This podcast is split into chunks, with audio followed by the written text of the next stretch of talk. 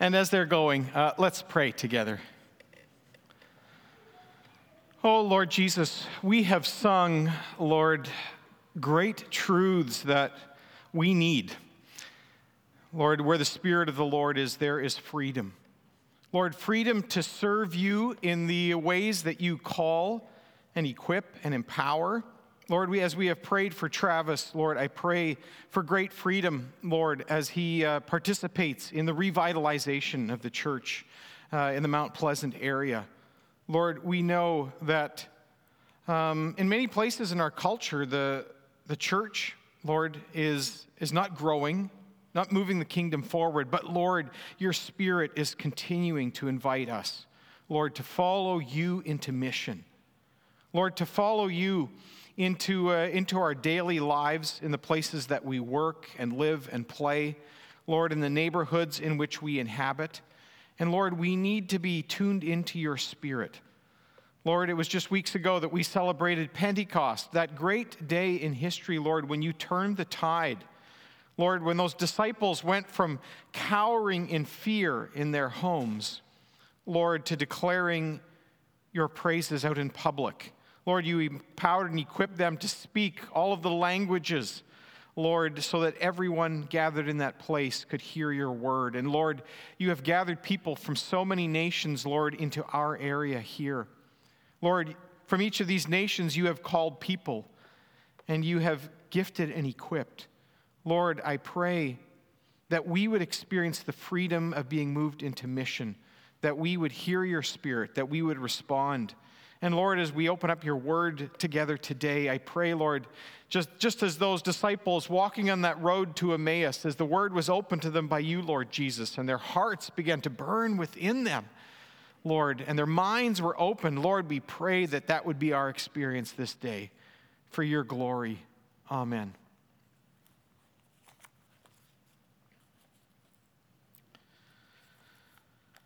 Well, I don't know if you heard, but there was a lot of complaining going on this week, especially by residents of the city that often call them, you know, call it the Big Apple, the Big Apple being the, the biggest and the best.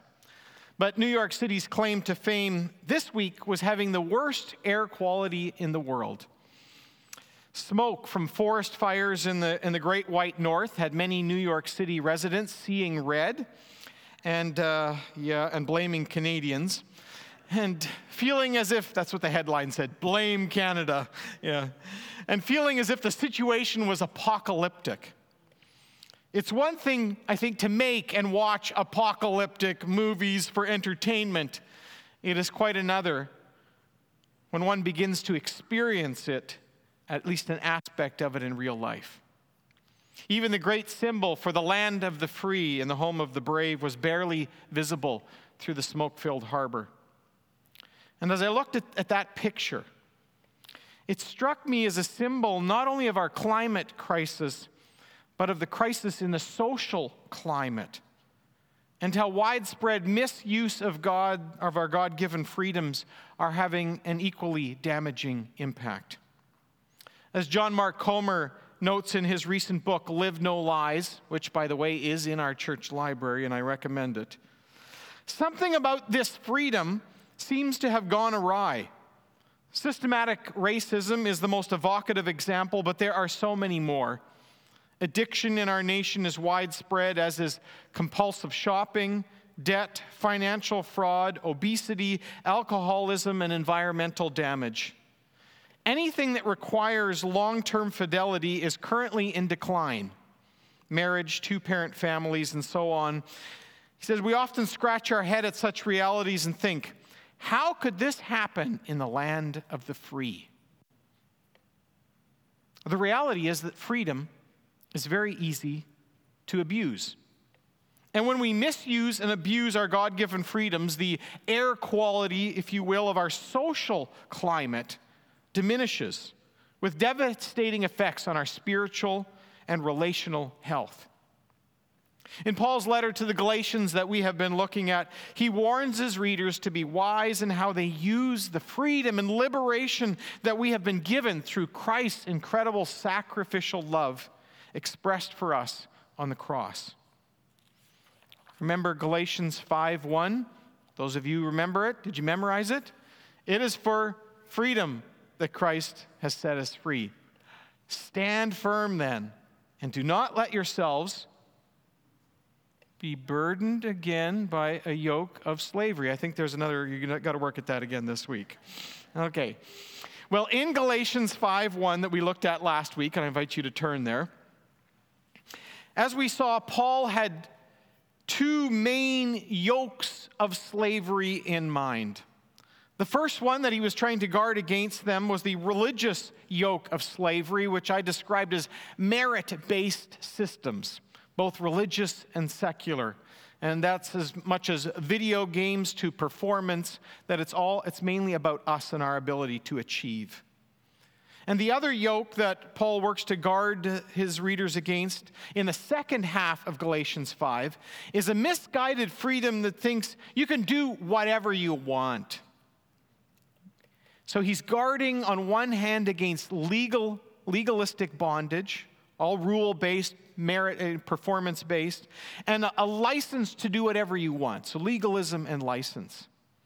Well, then, Paul, how should we live with our God-given freedom? And his answer is in Galatians chapter five, verses sixteen to the end of the chapter. Let's read that. So I say, walk by the Spirit, and you will not gratify the desires of the flesh. For the flesh desires what is contrary to the Spirit, and the Spirit what is contrary to the flesh. They are in conflict with each other, so that you are not to do whatever you want. But if you are led by the Spirit, you are not under the law. The acts of the flesh are obvious: sexual immorality, impurity and debauchery, idolatry and witchcraft, hatred, discord, jealousy, fits of rage, selfish ambition, dissensions, factions, and envy, drunkenness, orgies, and the like. I warn you, as I did before, that those who live like this will not inherit the kingdom of God. But the fruit of the Spirit is love, joy, peace, forbearance, kindness, goodness, faithfulness, gentleness, and self-control. Against such things there is no law. Those who belong to Christ Jesus have crucified the flesh with its passions and desires. Since we live by the Spirit, let us keep in step with the Spirit. Let us not become conceited, provoking and envying each other.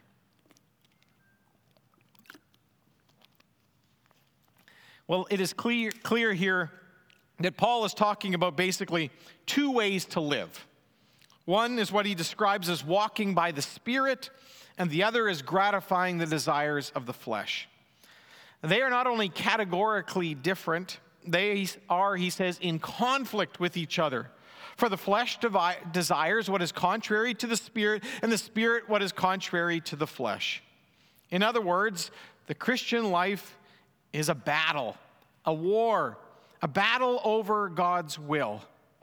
And the combatants in the Christian uh, conflict are called flesh and the Spirit. And they're not out there, just they're in here. But what does Paul mean by each of these? Flesh or sinful nature, or there's other uh, translations, has a wide range of meanings. But when it is used in the New Testament as something opposed to the Spirit, then it is always referring to our, our fallen human nature. Uh, one commentator called it the, the sin-desiring aspect of our whole being opposed to the God-desiring aspect.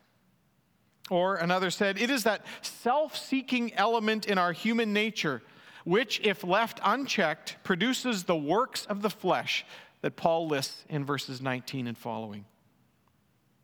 Translators often capitalize the word Spirit with a capital S because here Paul is referring to the Spirit of the living God, the Holy Spirit that he has given to all who repent of their sinful, self-centered life and invite the Lord to be the controlling center of our lives. And then God moves in. He takes up residence in us by his Holy Spirit. Uh, you ever see a sign in a restaurant under new ownership or under new management? You know, Paul is saying, that's it. You know, we're under new ownership, under new management. when the Spirit comes and takes over. And the, the old owner, the flesh, and the new owner, the Spirit, they are opposites. And they are, as one person described it, in irreconcilable antagonism. Now, some Christians throughout history have thought and taught that real Christians have no inner conflict, no ongoing civil war within them if they have truly put their faith in Christ and declared their personal and public allegiance to him through baptism. Paul is clear, I think you can tell, that this is not the case. Mm-mm. The normal Christian life is an ongoing battle. Now, certainly, as we learn to walk in the Spirit, the flesh becomes increasingly subdued. You know, the, the tide, if you will, turns in the war. But the flesh and the Spirit both remain. And the conflict between them is fierce and ongoing until we die and are set free once and for all from the very presence of sin itself. But that day and time has not yet come, has it? And so we need to learn how to live a life of freedom in the Spirit against the flesh so that we do not do whatever we want, which is very counterculture in a, in a world that says, do whatever you want. It's the mantra. It's what freedom is. As the pop icon Billie Eilish said in an interview for Vogue, my thing is that I can do whatever I want. It's all about what makes you feel good. But just because something makes you feel good now doesn't mean it is good. To be fair, those who advocate advocate for the just do as you what you feel's good philosophy often add, as long as it doesn't harm anyone, right?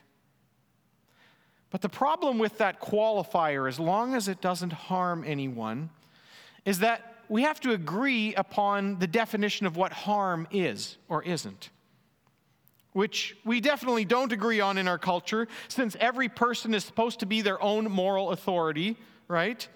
And uh, in the absence of any transcendent moral authority, such as God or the Bible, the appeal to the state to step in and, and adjudicate and fill this role of final authority is definitely on the rise, and the, and the state is eager to fill this role. And it is clear from various protests playing out in our society today that our definitions of harm are often contradictory. I was watching uh, on the news this week uh, in New Brunswick, protests between those in schools wanting parental authority to be upheld and those wanting the right to bypass parental authority. Well, those are different definitions of harm or what the right path is. And Paul is clear that differences between living in the flesh and living in the Spirit are demonstrable. You can see the evidence. The activities, the actions of the flesh, he says, are obvious. He says in verse nineteen, and he, he proceeds to give an illustrative, not an exhaustive list, but an illustrative list that can be divided into four areas: sex, religion, society, and drink. First, the, the realm of, of sex. He uses three terms. Sexual immorality, which is sex between unmarried people. That's the broadest term that's used in the, in the Bible. But it may refer to any kind of unlawful sexual relations. Think hooking up culture today. Impurity, unnatural pra- sexual practices and, and relationships. And, uh, and debauchery, which is basically totally uncontrolled sexuality. Sexuality without limits or borders. Do we see any of that? And religion. Paul says idolatry and witchcraft, which are both offenses against God, and idolatry being the blatant worship of other gods. It's actually any substitute for the living God. Often we try to make good things ultimate things that becomes idols. And then uh, witchcraft or sorcery, in some translations, is the secret manipulation of powers. Or we might think of it, it's, it's faking the work of the Holy Spirit. There are many things that are fit under the banner of spiritual practices, even the occult in our day. These are all faking, uh, you know, trying to fake what the Spirit does. And uh, the third category, society. Paul uses eight words to describe how the flesh destroys relationships. Four of these are destructive attitudes, and the four are the actions from them. The, the attitudes um, are like selfish ambition. It's, it's the competitive self-seeking element in us. Envy, or the it's another word for coveting what others have. Jealousy. Now, usually that is driven by ego. And, of course, hatred. Hatred of being hostile and adversarial. And the results, the actions that come from these attitudes are, of course, discord. You know, being argumentative and picking fights. That's what results. Fits of rage or outbursts of, of anger. Uh, dissensions, you know, divisions between people. Party strife, we might say. And factions. That means now it's become permanent party strifes, you know, and warring groups, and one side holds up a certain picket, you know, sign, and the other the other side, and, and now it becomes conflict and warfare. Well, and then fourthly, Paul talks about the area of drink, drunkenness. Orgies in this case is the word for drinking orgies and, and the like. In other words, one of the works of the flesh Of, dis, of our disordered desires is addiction to pleasure-seeking substances and behaviors. These are four typical areas or pro, of, uh, for problems of excess, are they not? This is two thousand years ago Paul was writing, and it is just as relevant.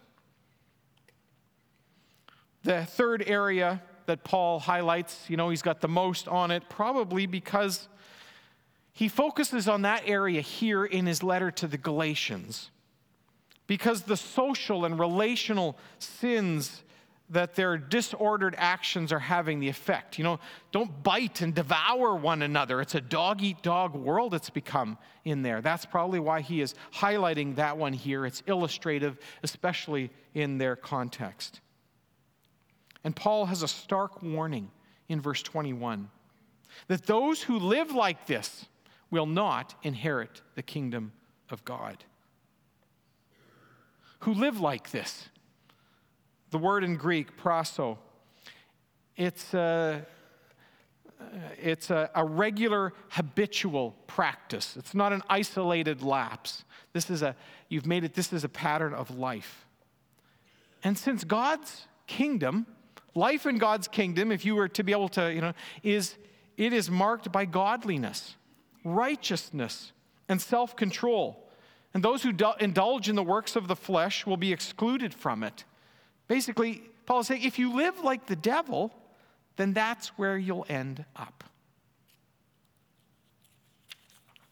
Now, it is worth noting that this list of sins includes some that are more characteristic of religious people and some of non-religious or unchristian people.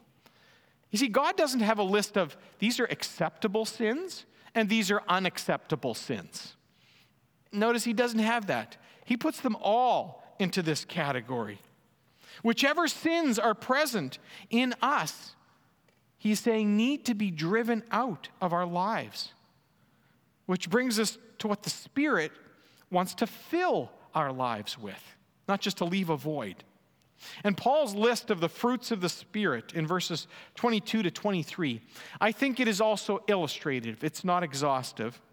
Uh, John Stott, uh, he calls it a cluster of nine Christian graces which seem to portray a Christian's attitude to God, to other people, and to oneself.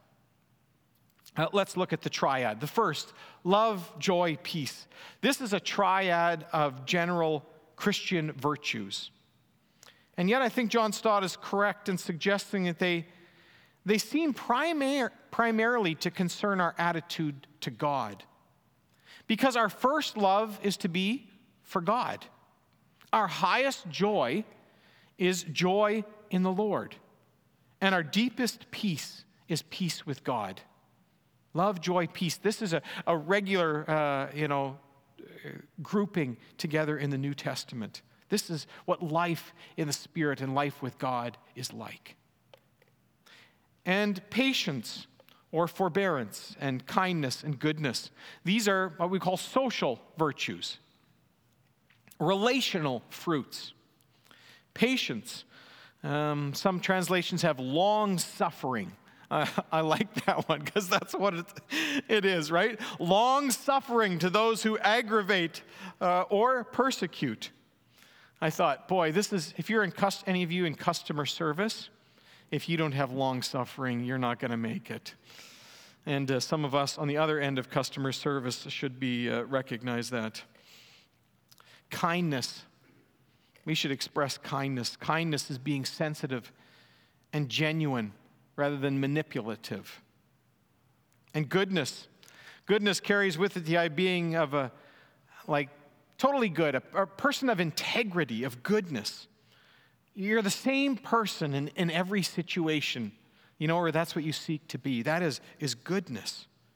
Remember Jesus, When uh, when a rich young ruler came up to him and said, "Good teacher, what must I do to be saved or inherit the kingdom?" And Jesus said, "Why do you call me good? There is only one who is truly good, God." But that is what we, we want. That is what we love about God, and that's what we want to be like. And then the third triad, faithfulness, gentleness, self-control. These appear to be Christian character.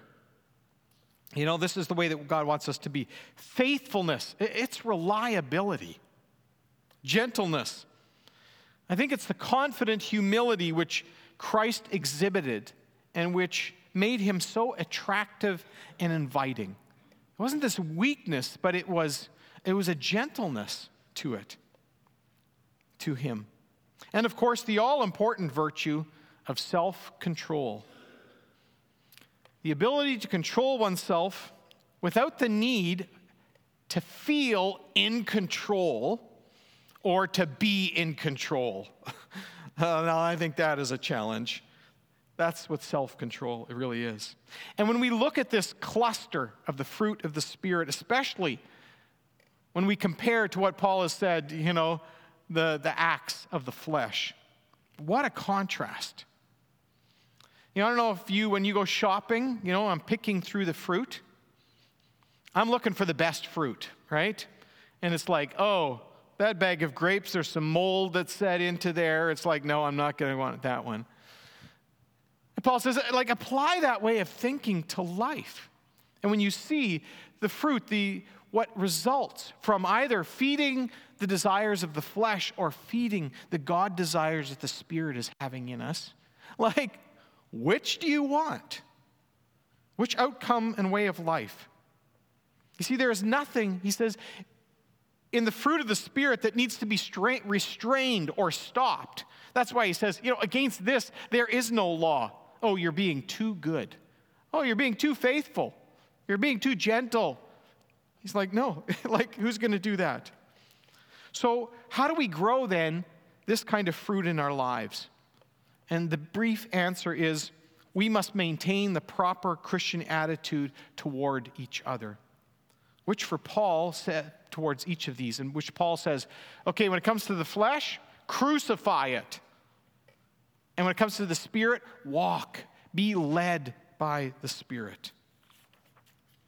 Now, crucify the flesh. Literally, that means impale on a cross. That is rather dramatic, isn't it? And he says, this is something we must do, a deliberate putting to death. And Paul is here borrowing, of course, the language and imagery that Christ himself used in Mark chapter eight, verse thirty-four. Whoever wants to be my disciple must deny themselves, take up their cross, and follow me. To take up the cross was Jesus' vivid metaphor for self-denial. That's what his point was. Stott describes the actions of crucifying our old self. He says, it's pitiless. We need to be pitiless. It's painful, and it's got to be persistent. That's what's involved. Crucifying the, the flesh is about strangling sin at the motivational level. rather than simply uh, setting ourselves against sin at the behavior level. It, this is exactly what Jesus talked about in a Sermon on the Mount. He said, you know, you have heard said, do not commit adultery. But I just say to you that anyone who looks at a woman lustfully has already committed adultery. He's saying you've got to deal with sin right at the seed, when it's a seed. When it starts growing, you know, then how are you going to control, how are you going to overcome that? You've got to deal with sin right at its root. And I was, as I was thinking about this, I remember when I came to faith as a, as a teenager, I didn't realize how much anger I had in my life and how quickly I would get angry. And I remember one of the things that God used was uh, Colossians three, I can't remember exactly, three verse eight. It says there, but now you must rid yourself of all such things as these, anger, rage, malice, slander, and filthy language from your lips. And uh, and, he, and he goes on. But I needed, I needed, I, as you know, I memorized that verse because I needed that verse. And in that moment, you know, he said, you know, uh, I needed, but now you must rid yourself of all such things as these. You got to get rid of that. Anger, rage, malice, slander. And, and God used that over time. Or for others, it might be the root of bitterness. You know, in these things, Jesus said, take up your cross daily and follow me. Sometimes we need to get at the root of the lie that we are buying into. What God wants this, and sometimes we need to think about what God wants this desire to lead me to instead. Is there a higher desire? Am I aiming too low? And uh, a, a quote from the great writer C S Lewis, I have found this very helpful as well. Shocking when I first came across it, I remember. It would seem, he said, that our Lord finds our desires not too strong. I'm like, really? But too weak. We are half-hearted creatures, fooling about with drink and sex and ambition when infinite joy is offered us. Like an ignorant child who wants to go on making mud piles in a slum because he cannot imagine what is meant by the offer of a holiday at the sea. We are far too easily pleased. Which is why we need to learn to keep in step with the Spirit, to trust that He is leading us on to the true fulfillment of our desires. As the Oxford theologian Michael Green said, in this age which values freedom almost more than anything else, Jesus confronts us as the most liberated man who ever lived. I like that. Ever think of that? Jesus is the most liberated person who ever lived. And he was spiritual, was he not? More spiritual than anyone. Spiritual formation is a positive process. It's not just giving up things, right? It's also an active process requiring our involvement and, and action. And it often includes a mission. A mission. Saying or doing something that the Spirit is prompting us to say or do. And as our leader, the Holy Spirit takes the initiative. He makes his desires known, sometimes as a, as a deeper longing or a greater appeal, and sometimes with a gentle nudge or prompt.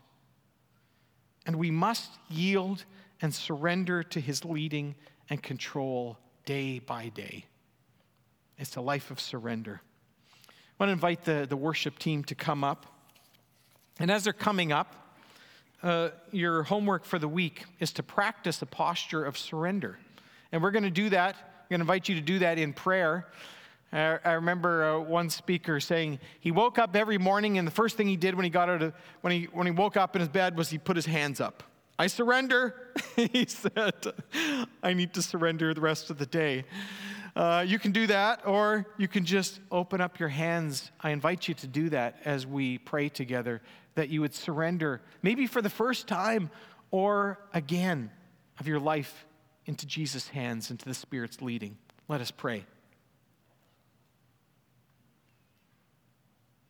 Oh, living God, we thank you that you are the one who came to seek us out. You came, Lord Jesus, you said to seek and to save those who are lost.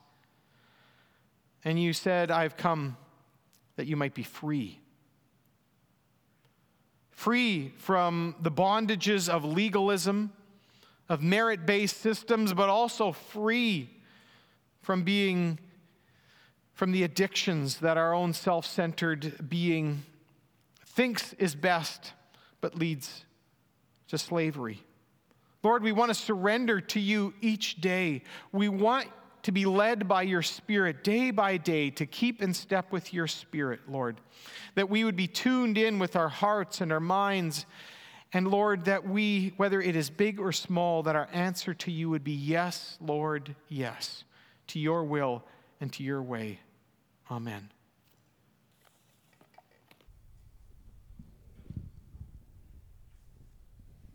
We're going to respond.